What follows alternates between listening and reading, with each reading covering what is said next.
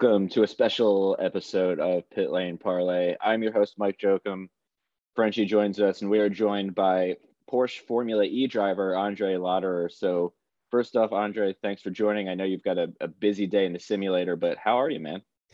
Yeah, thanks for having me. Uh, podcasts are always fun, so looking forward to to uh, to share Formula E with you. Yeah, in fact, uh, yeah, had the first day of simulator um, preparing the Monaco race. So we spent four days in the sim. So I started in the morning, and uh, my teammate is uh, up in the afternoon. So I managed to fit in a bike ride uh, uh just in time um, and be ready for the podcast. nice. So you know, I know you're you're only a couple races into the year, and and and Monaco starts uh, next weekend. Uh, but how special is it to be able to race it? Now I know it's not exactly the same as the Formula One circuit, but how special is it to race at a at a track like Monaco next weekend? Yeah, it is very special, and actually this year it is exactly the same layout okay. as Formula One. So last year there was a minor difference in the chicane, a bit slower, but now it's exactly the same. So yeah, it's very uh, prestigious. Uh, of course, as Formula One, it's um, yeah the glamorous uh, race. It's home race for me and many other drivers too, because we live there. Uh, the layout is great, but most of all, it's fun to be able to to race there, representing the race of the future in such a historical uh, place uh, where um, motorsport has had so much history. So I think it's very important to be able to race there. And before I turn it over to the other Mike for his first question, I'm curious um, you know what is what are the main differences driving a Formula E car around a track like Monaco versus you know a Formula One car or sports car or any of the other cars that you've gotten to uh, test out or drive in your career?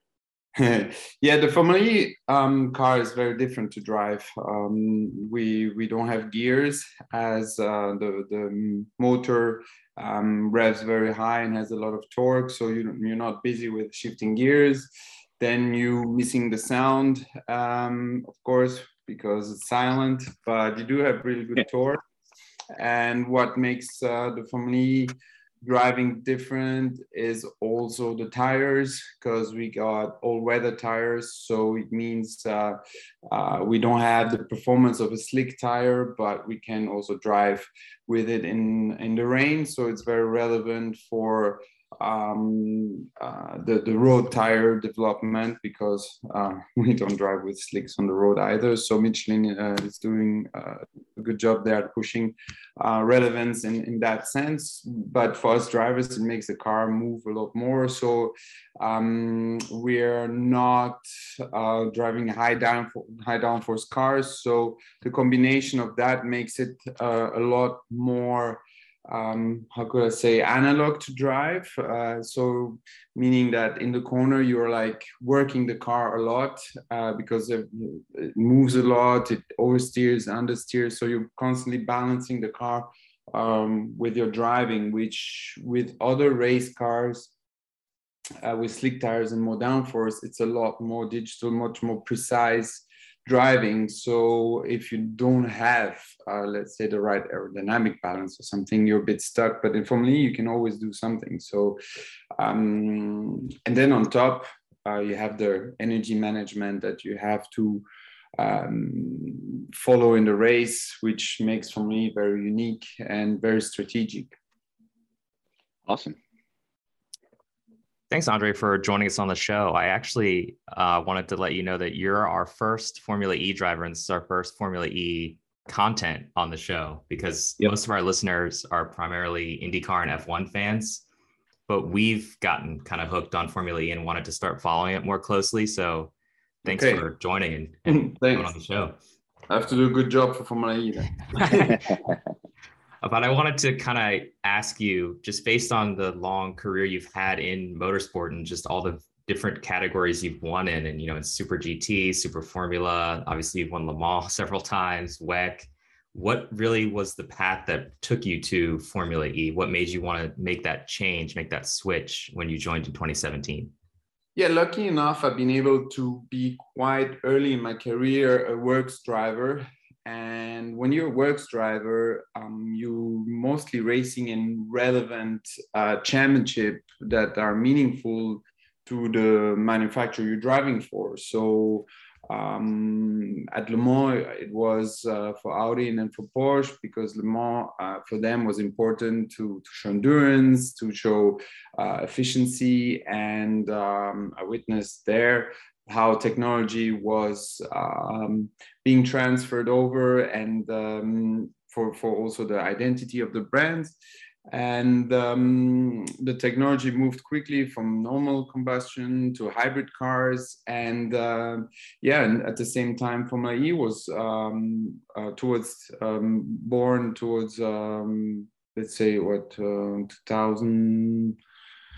2014 i don't remember exactly um, anyway seven seasons ago. And um, so everyone in motorsport uh, had a um, attention for, for that and an eye for, for, for this. And but quite skeptical because it was so new and so um, difficult to imagine that you could race electric already now. Um, and um, uh, and but then it became very quickly relevant for for um, for the manufacturers and a lot of manufacturers joined there. So um, like i said when when you're a works driver you're linked to to a manufacturer and then um, you you go together in, in in the new challenges. And as um, um, the future of many uh, brands is electric and there was no alternative for for the manufacturers to to uh, choose formula e as a platform for to, to represent that. And um,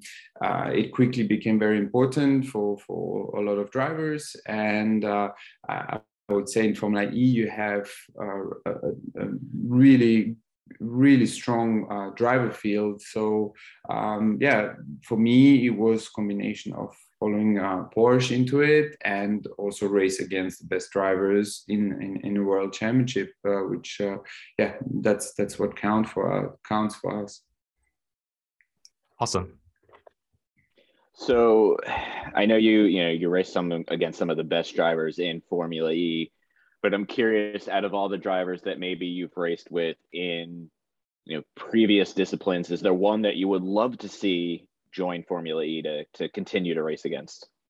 uh, good question. Um, yeah, there are a lot of really good drivers uh, uh out there. Um, but uh, would be interesting to have um, like let's say top formula one drivers um, joining um, to to see uh, how how challenging formula e is and how much you can do as a driver. I don't have anyone in particular that i uh, that i wish to have in the championship but um, uh, i think no driver can pre-estimate how challenging Formula E is and uh, how how difficult it is. So, but once you, you get to grips of it, um, it, it's it's quite fun. Awesome. Go ahead, Frenchy.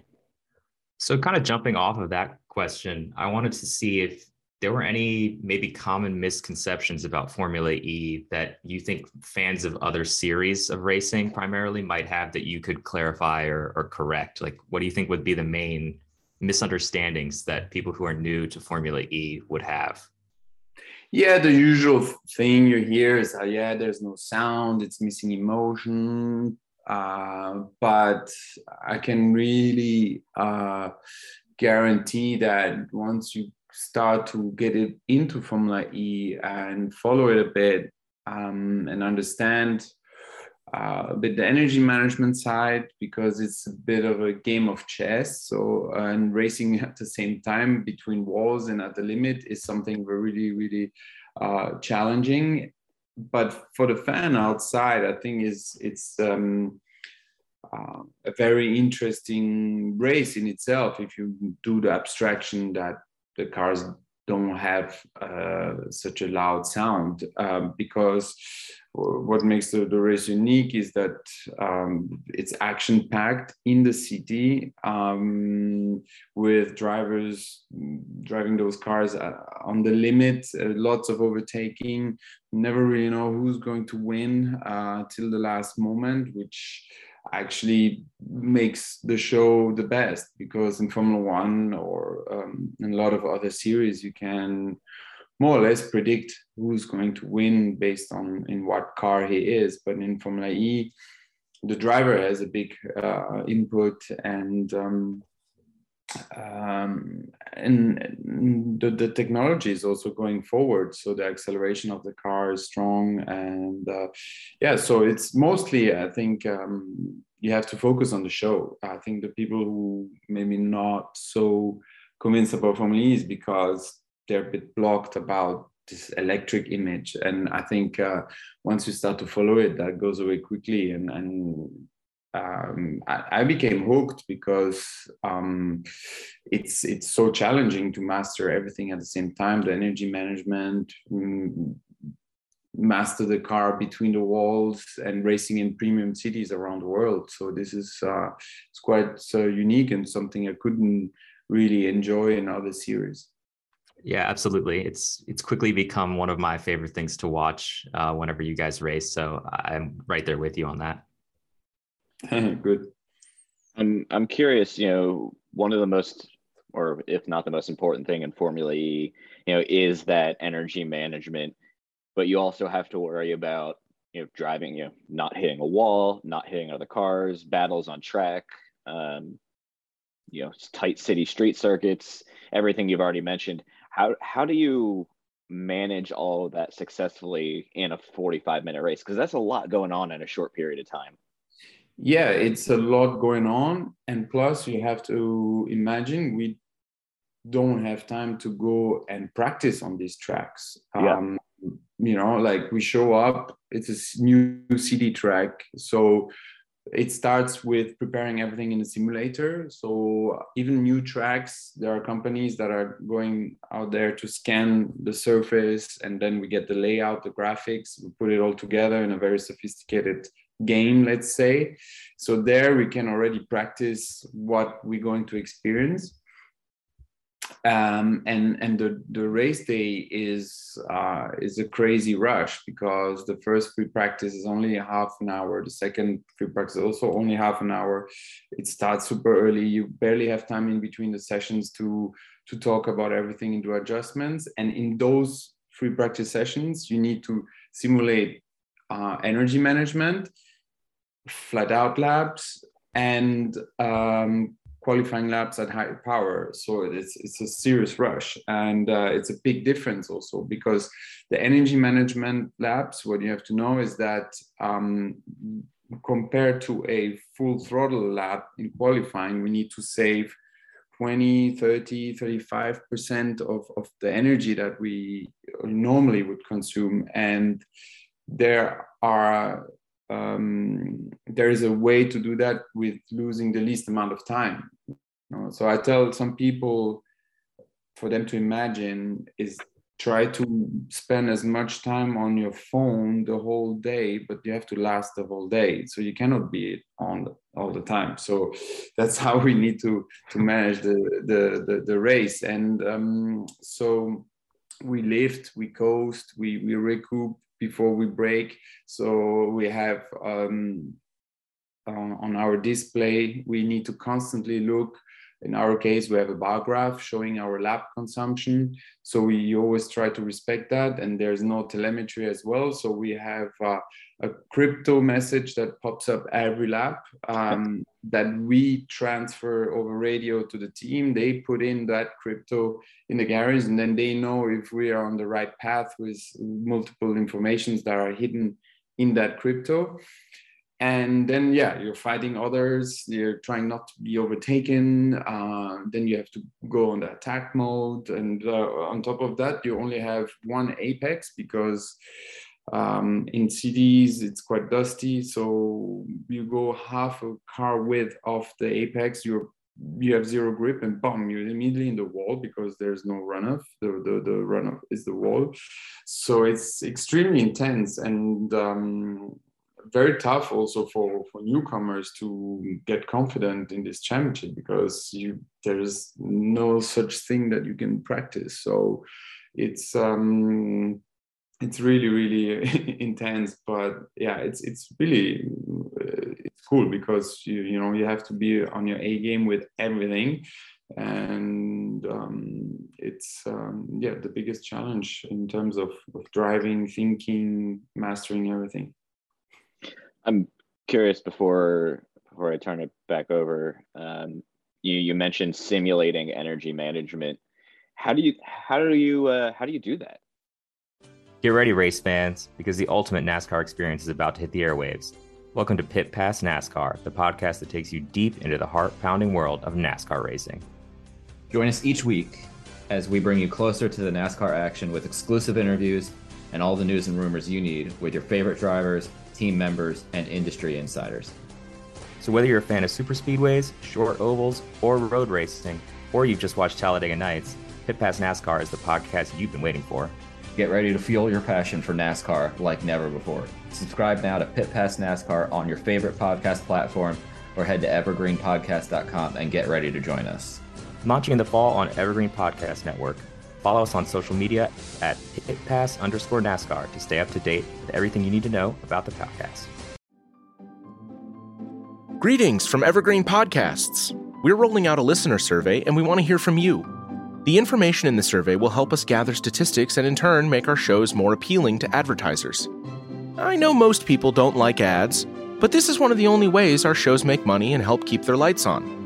We promise it will only take a few minutes, but the impact on our podcasts will be tremendous.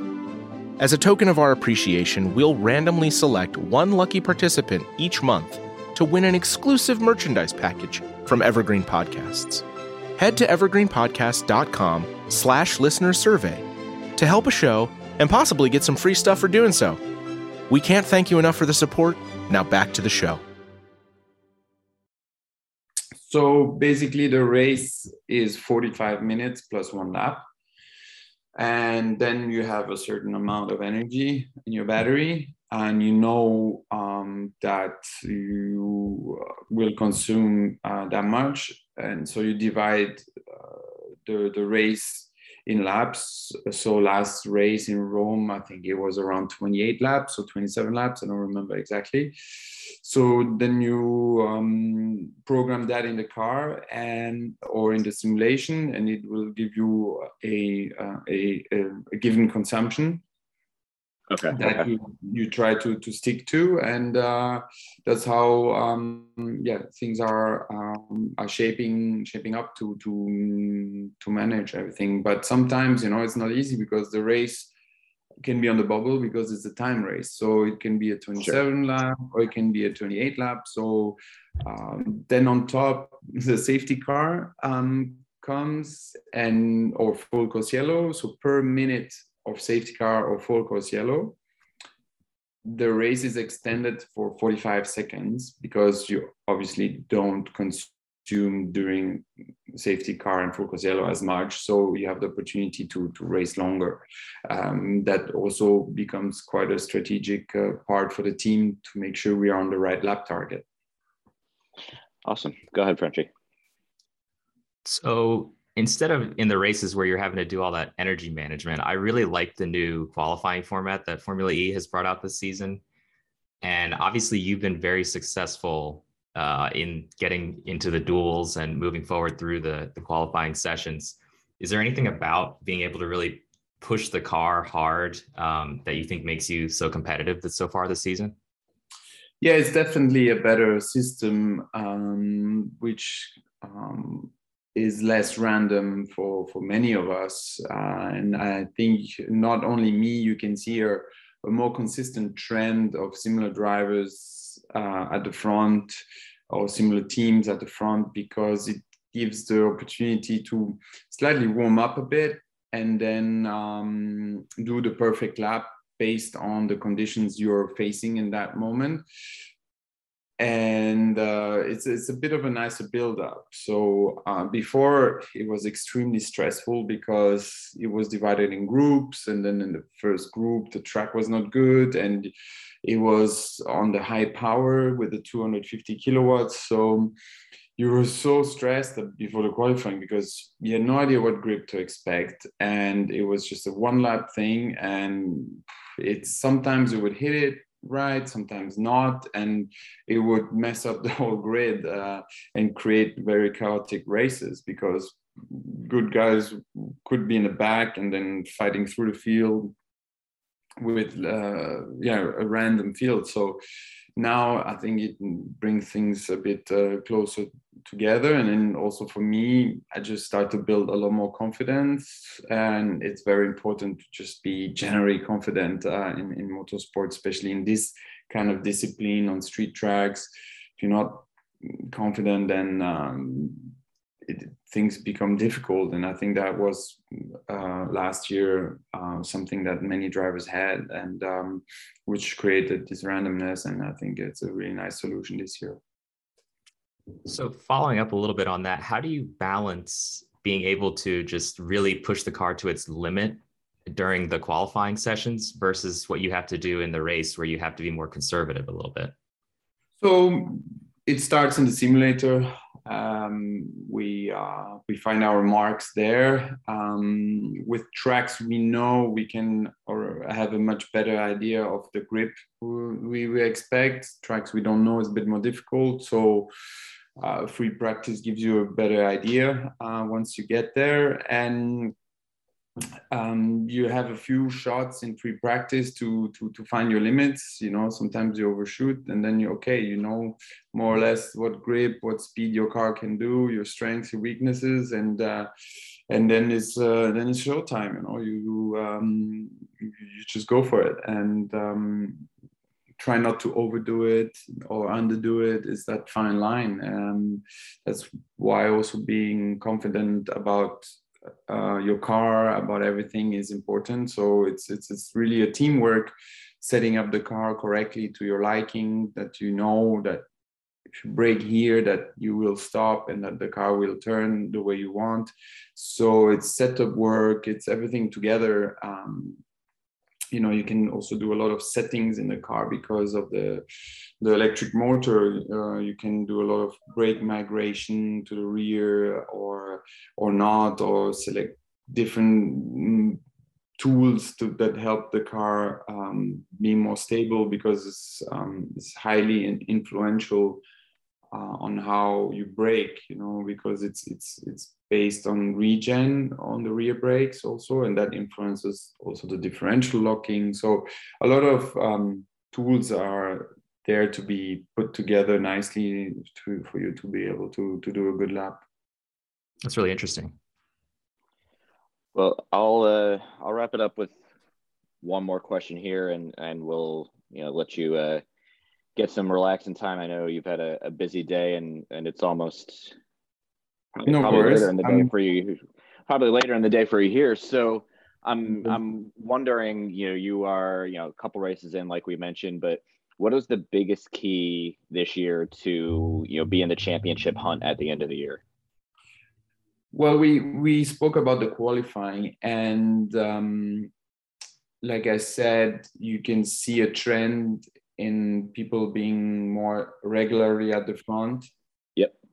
So um, it, it will not be like last year where the champion, for example, didn't score points for six races in a row the, because everything was just so up and down. This year it will, it's a lot more consistent. So you have to really score points all the time, all the races to be there at the end. Um, uh, because um, yeah, people are just more consistent, and there are there's there are less incidents um, because um, there, there's less drama in the race. Let's say so. It's a um, yeah, it's important to to always be there. Um, so so far, it's been been good. Two races could have been better. My first one and uh, in, in, Saudi was so so, um, but we know why. And then the, um, the Saturday race in Rome didn't go as planned either, but still limited the, some damage. So, but um, I think we have a good package to to consistently be in the points,